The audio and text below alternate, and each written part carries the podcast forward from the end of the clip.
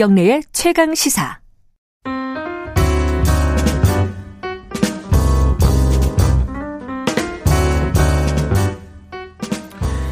네, 더 나은 미래를 위해 오늘의 정책을 고민하는 시간입니다. 김기식의 정책 이야기 식스센스 김기식 더 미래연구소 정책위원장 나와 계십니다. 안녕하세요. 예, 안녕하세요.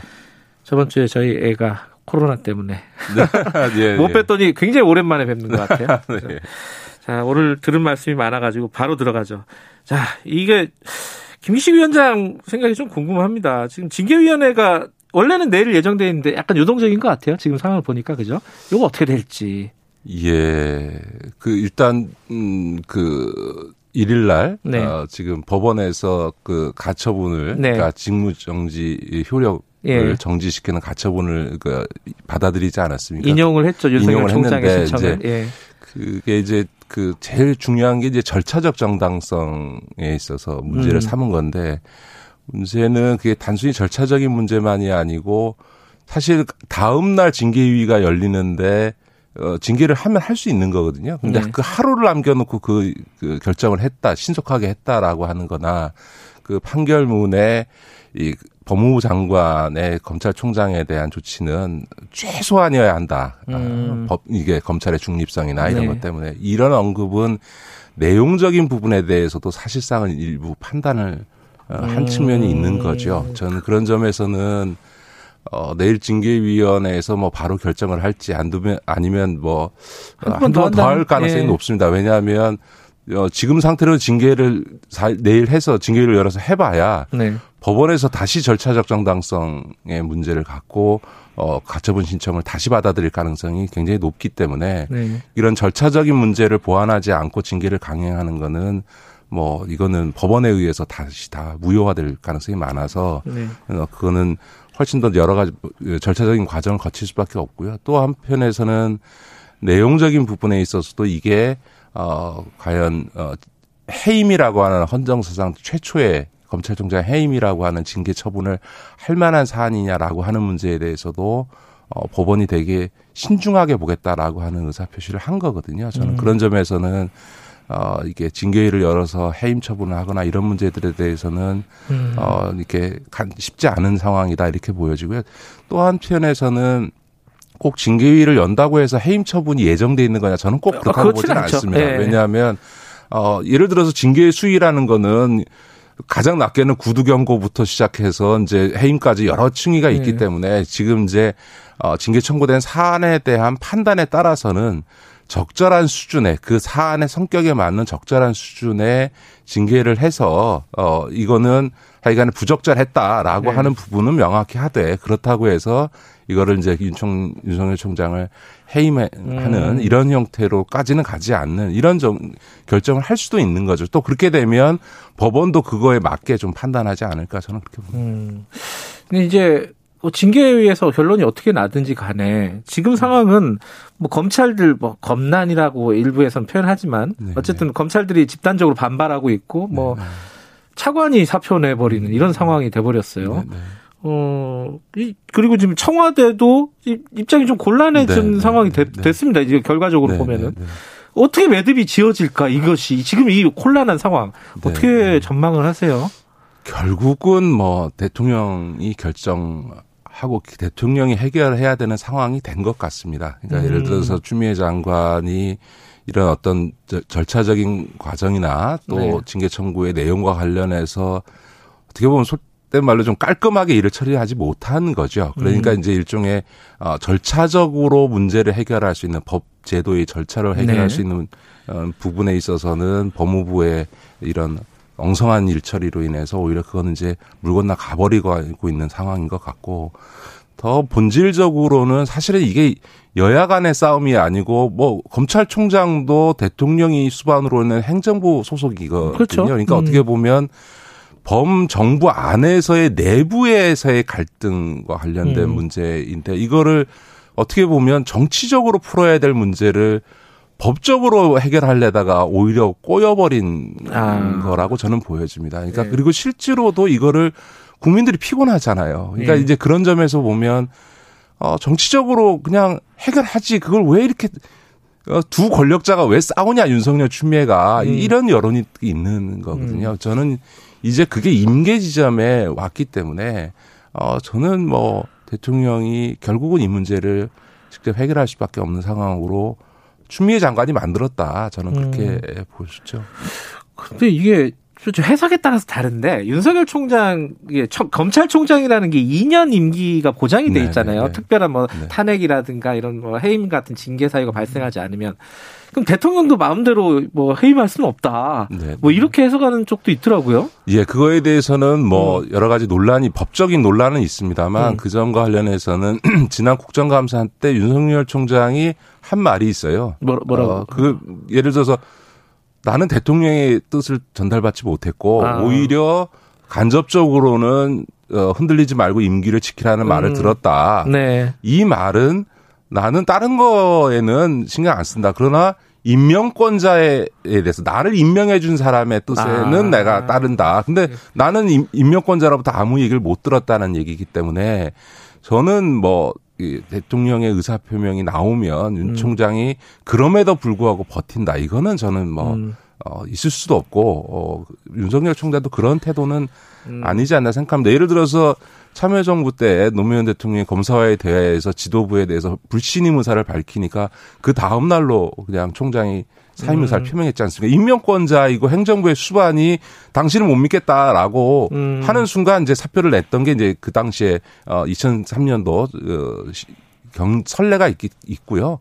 그런 정도의 건은 대통령제 음. 하에서 어 당연히 존중되어질 수 있다고 봅니다. 근데 지금 이제 추미애, 윤석열 두 사람을 계속 이렇게 놔두고 갈 수는 없지 않느냐. 이게 아까 이제 대통령이 매듭을 질 수밖에 없는 상황이라고 하셨는데 그러면은 뭐 간단하게 얘기하면 추미애가 나가든 윤석열이 나가든 둘 다 나가든 예. 아니면 가만히 놔둘 뭐 수는 있나? 네. 과, 정 과정과 수순이야 뭐 여러 가지를 상정할 수 있겠습니다만 예. 결론적으로는 추미애 장관도 이제 개각 시점에서 교체를 해야 되고 할 거라고 봅니다. 왜냐하면 음. 이제 어 지금 이제 정기국회에서 공수처법을 처리해서라도 네. 올해 안에 공수처를 출범 시키고요. 또 네. 검경 수사권 조정이라든가 이런 이제 권력기관 개혁과 관련된 법 개혁이 음. 법안이 다 이제 국정원법 등등이 다 통과되고 되면 어, 이 문재인 정부 출범하면서 설정했던 권력기관 개혁, 특히 검찰 개혁과 관련된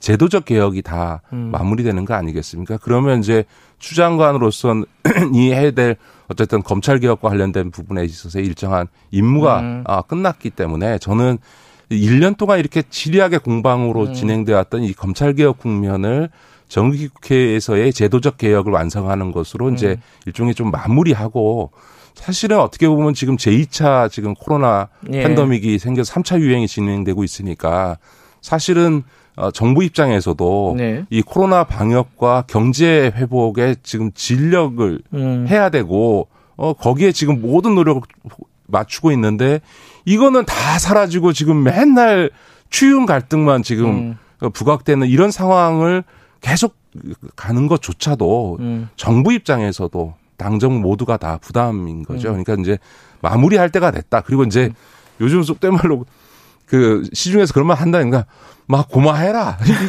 막 저는 국민들의 마음이 고마해라. 어, 그 말에는 다중적인 게 있는 거죠. 두 사람 다에 대해서인 것도 있고 이 상황에 대해서도 막 고마해라. 음. 어, 이런 거죠. 알겠습니다. 그 말씀하신 대로 그만하죠, 이 얘기. 그만하고 다른 얘기 좀 해볼게요. 이게 이런 그 갈등 상황 때문에 가려져서 중요한 법안들이 네, 네. 얘기가 제대로 잘 안 되고 있는데 그 중에 하나가 이해충돌 방지법입니다. 네, 이게 네, 네. 국회에서 사실 논의가 된 지가 꽤 됐는데 네, 네. 요번에 국회법으로 바꿔보자 이래가지고 개정안이 올라왔다 그래요. 이게 네, 네, 네. 제대로 다 가고 있는 거 맞습니까? 내용은 예, 제가 어때요? 지난번 음. 그 방송에서 그런 말씀을 드렸는데 이해충돌 방지법은 이게 국회의원만이 아니고 185만 명의 공무 공직자 및 공직 유관 단체 에 음. 종사하는 사람 모두를 포괄적으로 규정하다 보니까 네.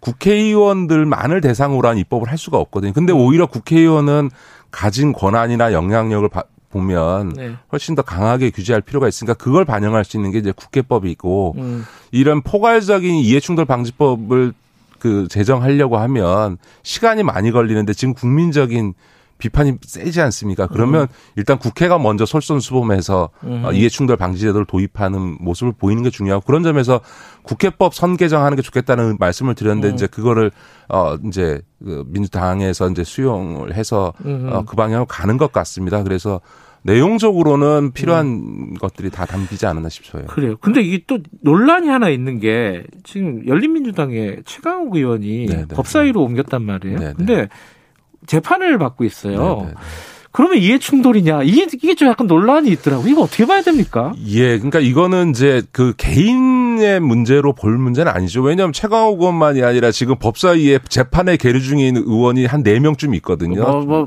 패스트 트랙이니 뭐 예, 이런 것 예, 때문에 조수진 그렇죠? 의원도 예. 있고 뭐 박봉계 의원도 있고 박주민 의원도 지금 뭐 재판 받고 있고 예. 이제 그런 점에서는 한 사람이 뭐 사보임했다고 너 음. 이해충돌 이야라고 얘기하는 거는 적절치 않고 원칙적으로 기준을 세워야 되겠죠. 그러니까 음. 이번에 국회법 개정을 통해서 네. 이해관계에 있는 상임위원회에 대해서 회피하거나 제척하는 제도가 돼 있고 또 어, 직계 좀비속이 상임위 업무와 관련돼 있는 어떤 그 기관에 네. 임직원으로 재직할 경우에는 아예 그 상임위원회를 못 가거나 아니면 그 상임위원회에서 하는 와 관련된 어떤 공공기관에 대해서는 일반 경 입찰이나 경쟁 입찰 외에는 수의 계약 같은 건 아예 못하게 음. 이런 이제 소위 이해 충돌 방지 장치를 다 만들었거든요. 그, 그러면 그거에 따라서 원칙과 기준을 세워야죠. 음. 그래서 시행령이나 시행 규칙을 통해서 예를 들어서 제, 그 상임위 회척 회피 제척에 대한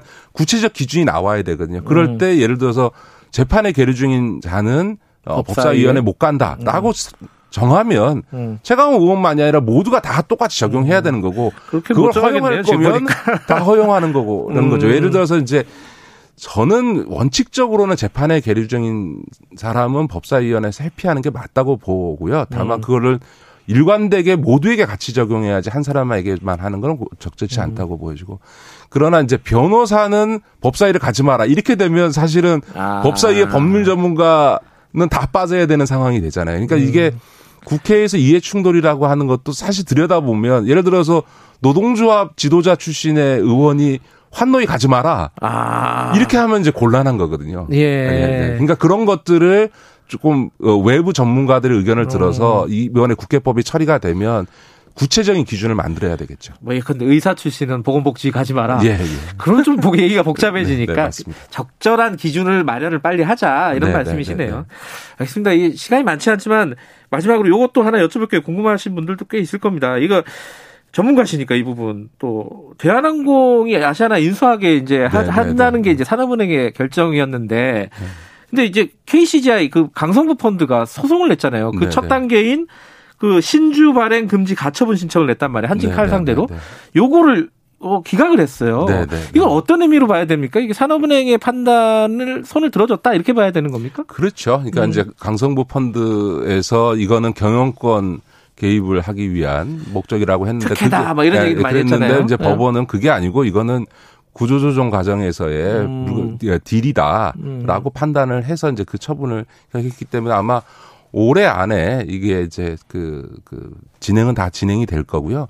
그래서 이제 그 산업은행과 그 하는 그 네. 이제 대한항공 간의 법적 절차는 다 마무리가 될 텐데 이제 최종적으로는 이게 이제 항공사 간의 합병이기 때문에 이제 이게 지금은 이제 대한항공이 아시아나를 인수하는 형태지만 그, 그 뒤에 두 항공사를 합병할 걸 전제하고 있거든요. 그러면 음. 이제 결합 신사를 해야 됩니다. 기업 음. 결합 신사. 근데 그게 국내에서만 받는 게 아니고요. 대한항공과 아시아나가 취향하고 있는 주요 국가들로부터 다 받아야 됩니다. 아, 중국, 일본, 뭐 아. 유럽 뭐 미국 이런 데로부터 다 받아야만 복잡하네요. 하는 건데 음. 그렇게 최소 한 6개월 정도 걸립니다. 아마 승인은 날 거라고 봅니다. 왜냐하면 우리 국내에서 보면 두 대형 항공사가 합쳐졌으니까 독점이라고 볼 수 있을지 모르지만 아, 세계적으로 보면 네. 이제 어 뭐 정말 엠브레 1밖에 안 되는 거고요. 또 우리 국내적으로도 어 우리 국적기로 보면 하나의 회사가 되는 거지만 우리 국내에도 지금 외국 국적 비행기들이 음. 많이 들어오지 않습니까? 그러니까 전체 항공 운항 시장에서 놓고 보면 양사를 합쳐도 그 시장 portion이라고 하는 게 시, 장의 어떤 음. 비중이라는 것 자체가 어, 충분히 경쟁적이라고 볼 수 있기 때문에 뭐 이거는 뭐 아마 어, 결합 승인 심사는 다 날 거라고 음. 보고요. 그렇게 돼서 한 6개월 정도 걸린다고 하면 내년 아마 한 8, 9월 정도에 그 결합 승인 시- 신청을 받고 나서 이제 법적인 조치가 완료가 될 거고 그때부터 한 1년 정도 뒤에 그러니까 22년도에 가서 양사의 합병이 이루어지는 이런 형태로 가지 않을까 싶습니다. 이런 문제는 보통 말씀하신 대로 되더라고요. 이것도 제가 뭐 지난번 방송에서 어 이건 불가피하다는 말씀을 예. 드렸고 이- 이- 갔는데 하나 참 이게 이, 이 법원의 결정이 예. 윤석열 총장 그 법원의 결정이 하고 같은 날 났잖아요. 아, 제가 그러네요. 제가 그걸 보면서 산업은행은 법원으로부터 기각 결정을 받아내는데 음. 법무부는 오히려 인용 결정이 났잖아요. 어떻게 보면 이런 법적인 문제와 관련해서 법무부의 준비가 음. 산업은행만도 못하다. 그러니까 예를 들어 산업은행이 각종 딜을 하는 데 있어서 있을 수 있는 법적 시비에 대해서 면밀히 검토해서 일을 처리하거든요. 근데 그런 무슨 비즈니스상의 딜을 하는 데 있어서의 법률적 검토만도 못하게 음. 어떻게 보면 법무부가 일을 처리하는 바람에 같은 날 산업은행은 법적으로 이겼는데 법무부는 사실상 패소하는 이런 어처구니 없는 상황이 벌어져서 저도 그날 되게 인상적이었습니다. 알겠습니다. 여기까지 듣죠. 고맙습니다. 네, 네. 김기식 더미래 연구소 정책위원장이었습니다. 지금까지, 아, 지금 시각은 8시 46분입니다.